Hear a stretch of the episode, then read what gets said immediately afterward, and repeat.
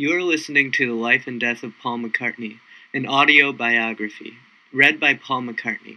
Part nine is Lucy in the Sky with Diamonds, about drugs. The Beatles um, were famous for popularizing um, a connection between drugs and music, though lots of other performers and bands experimented with drug use.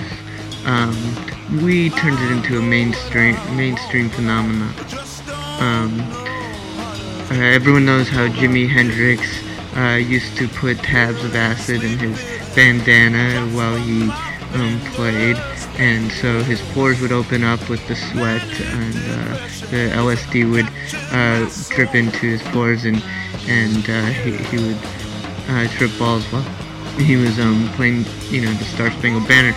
But Um, the Beatles really uh, not only popularized drug use, but intellectualized it.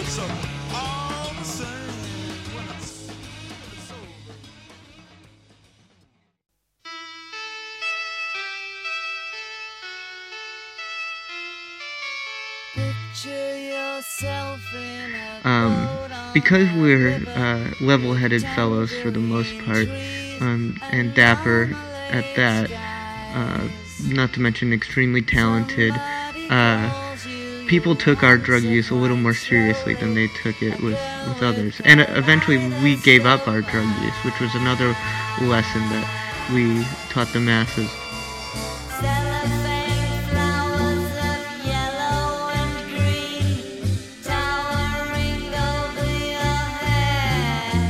Um, when we went to India on account of uh, George's desire to uh, learn the art of tantric sex and guitar playing, um, we encountered a, some yogis who uh, introduced us to um, you know, various uh, uh, mind-altering uh, drugs such as uh, peyote and um, um, and uh, magic mushrooms. What we saw when we took them, you can hear throughout um, our later works, as everyone knows. Um, one time I said this actually pretty entertaining thing in a, in a magazine interview.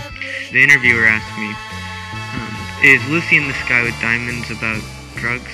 And I responded, any Beatles song you think is about drugs is probably about drugs.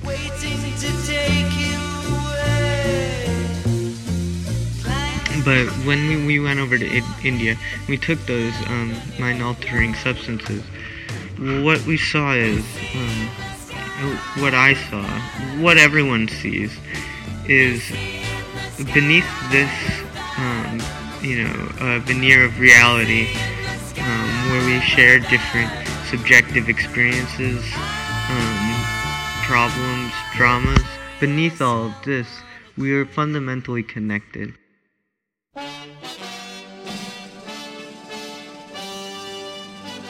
And that's why when we say love is all, um, we really we really mean it. Um, because when you're on those substances, and after, even when you're done, after your mind is awoken, uh, awaked, um, you notice that there is this fundamental um, connection between everybody, and and um, the substance that allows for that connection is love.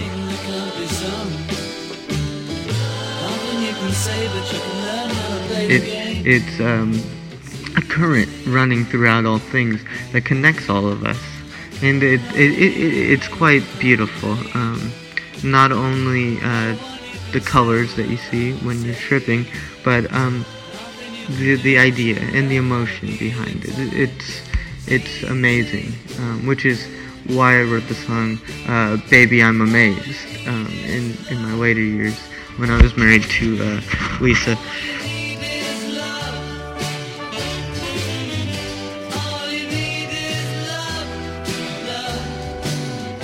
But the lesson we learned eventually, after we experimented with, with drugs, we learned that once you get the message, uh, hang up the phone.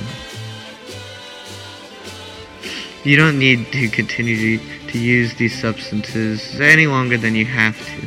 Uh, it's fun for a little while. Um, you can see how time and space are in many ways illusions, illusory. Um, but you also, um, once you really understand that, you don't need it anymore. You just see it and feel it, and you become a regular person again. Of course, uh, Ringo has never stopped using cocaine, but um, the rest of us, we we learned to settle down a bit. Um, and that's how, it was actually after our trip to India that the Beatles started to actually grow apart. We had, we had gone on an adventure together, but things were starting to change.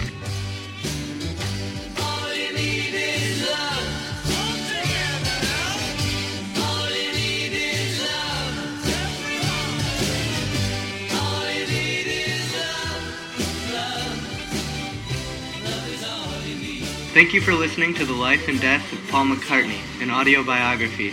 This has been a reality recording. For more reality recordings, please visit the reality institute dot net.